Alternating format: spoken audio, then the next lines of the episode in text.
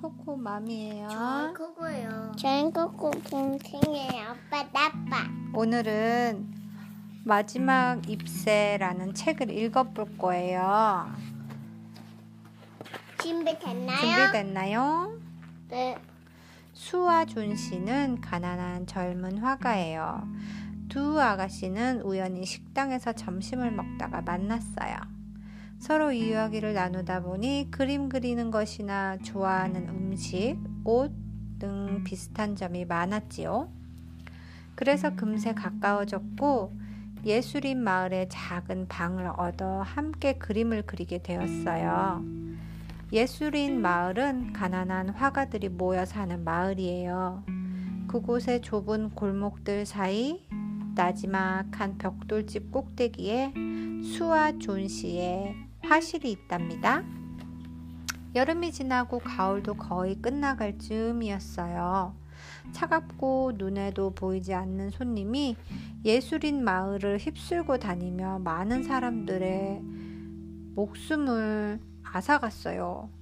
폐렴이라는 무서운 병이 마을에 퍼진 것이지요. 폐렴은 가냘프고 어린 존 씨마저 덮치고 말았어요. 콜록콜록 존 씨는 거의 꼼짝도 못한 채 침대에 누워 있었어요. 창백한 얼굴로 창문으로 보이는 옆집 벽돌담만 하루 종일 바라보고 있었지요. 어느 날 아침 의사는 존 씨를 진찰하고는 눈썹을 찡긋하며 수를 복도로 불러냈어요. 존 씨가 살아날 가능성은 글쎄 열에 하나라오. 의사는 체온계를 흔들며 무겁게 말했어요. 네? 선생님, 그게 무슨 말씀이세요? 폐렴도 문제지만 자기가 죽을 거라고 믿고 있단 말이네. 수는 눈앞이 캄캄했어요. 어떻게든 살 수 있다는 자신감을 갖도록 해줘요. 그렇게 되면 살아날 희망이 열의 하나에서 다섯의 하나라고 약속하지. 의사가 돌아간 뒤 수는 펑펑 울고 말았어요. 하지만 마냥 슬퍼하고 있을 수만은 없었어요. 수는 마실 것을 챙겨서 씩씩하게 방으로 들어갔어요. 존시는 몸을 차가, 창문 쪽으로 돌린 채 조용히 누워 있었지요. 수는 존시가 자는 줄 알고 잡지사에 보낼 그림을 그리기 시작했어요. 그런데 존시의 나지막한 목소리가 들려왔어요. 존시는 창밖을 내다보며 숫자를 거꾸로 세고 있었어요. 열둘, 열하나, 열, 아홉, 그리고 동시에 여덟, 일곱, 뭘 세고 있는 거지? 수는 궁금해서 창밖을 내다보았어요. 쓸쓸한 앞마당과 건너편 벽돌집의 벽을 타고 올라간 담쟁이 덩굴이 눈에 들어왔어요. 줄기만 앙상하게 드러난 담쟁이 덩굴에는 잎새 몇 개가 바람에 간들간들 매달려 있었지요. 여섯 하고는 존시가 속삭이듯 말했어요. 수, 사흘 전에는 이미 잎이 100장쯤 있었는데 이제 잎이 다섯 장밖에 남지 않았어. 마지막 잎이 떨어지는 날 나도 죽게 될 거야. 이런 바보. 저 잎새랑 네가 낫는 것과 무슨 상관 있어? 수가 소리쳤지만 존시는 창밖을 보며 말했어요. 어머, 또 한 잎이 떨어졌네. 이제 네 장 남았어. 어둡기 전에 마지막 잎이 떨어지는 걸 보고 싶어. 그러면 나도 떠나는 거야. 수는 간절한 마음으로 존시를 달랬어요. 의사 선생님이 곧 나을 거라고 하셨어. 꼭 나을 거야, 존시. 존시는 눈을 감고 창백한 얼굴로 말했어요. 이젠 지쳤어. 저 가엾은 잎새처럼 그만 떨어지고 싶어. 수는 1층에 사는 베어먼 할아버지를 찾아갔어요. 자신의 그림의 모델이 되어달라고 부탁하러 간 거지요. 수염이 덥수룩한 베어먼 할아버지는 마치 도깨비 같은 모습이었어요. 언제나 위대한 화가가 될 거라고 큰 소리를 쳤지만 40년 동안 제대로 된 그림을 그린 적이 없었어요. 가난한 화가들의 모델이 되어주고 조금씩 돈을 얻었으며 겨우겨우 살아갔지요. 베어먼 할아버지는 존시의 이야기를 듣고 버럭 화를 냈어요.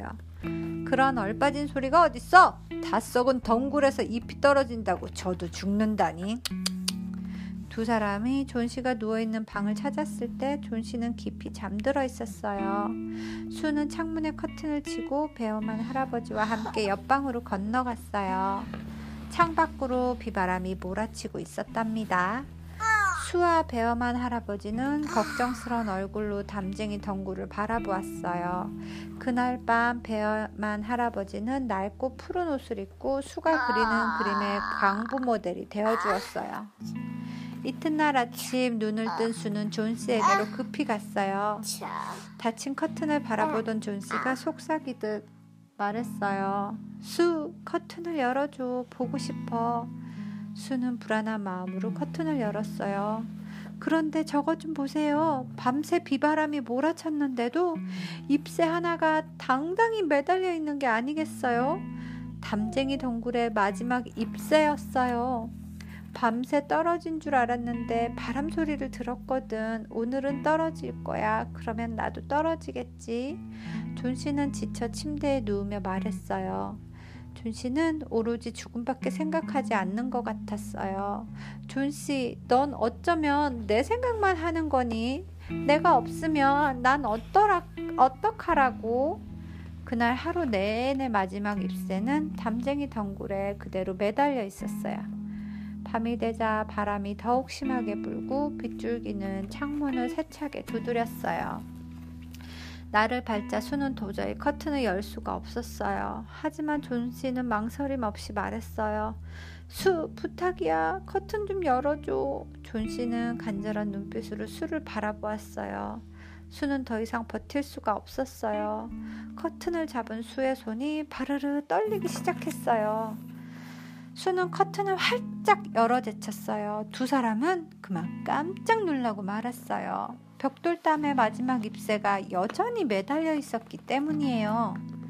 오랫동안 잎새를 바라보던 존시는 닭수프를 젓고 있는 수에게 말을 건넸어요. 수, 내가 얼마나 나쁜 애였는지 알려주려고 저 마지막 잎새를 남겨두었나 봐. 죽고 싶어 하더니 벌 받을 일이야. 나 그 숲 좀 갖다 줄래? 그리고 내 등에다 베개 좀 받쳐줘. 내가 요리하는 걸 보고 싶어. 오후에 진찰하러 온 의사가 수의 손을 잡으며 말했어요. 희망은 반반이야. 간호사만, 간호만 잘 해주면 나올 수 있겠어. 다음날 의사는 더욱 반가운 말을 해주었어요. 이제 위험은 벗어났어. 수, 당신이 친구를 구한 거야. 그날 오후 수가 침대로 가보니 존시가 침대에 앉아 뜨개질을 하고 있었어요. 수는 존시를 꼭 끌어안으며 베어먼 할아버지 이야기를 들려주었어요. 베어먼 할아버지가 오늘 병원에서 돌아가셨어.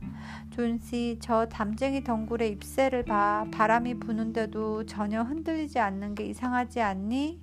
저건 배엄한 할아버지의 위대한 작품이란다. 담쟁이 덩굴의 마지막 잎새가 떨어진 날 밤이었어요. 배엄한 할아버지는 차가운 비바람을 맞으며 벽에 잎새를 그려놓았어요. 온몸에 비에 흠뻑 젖어 얼음처럼 차가워진 배엄한 할아버지는 그만 폐렴에 걸려 돌아가시고 말았어요. 마지막 잎새만을 남겨놓은 채. The end. 끝났습니다. 바이바이. Bye.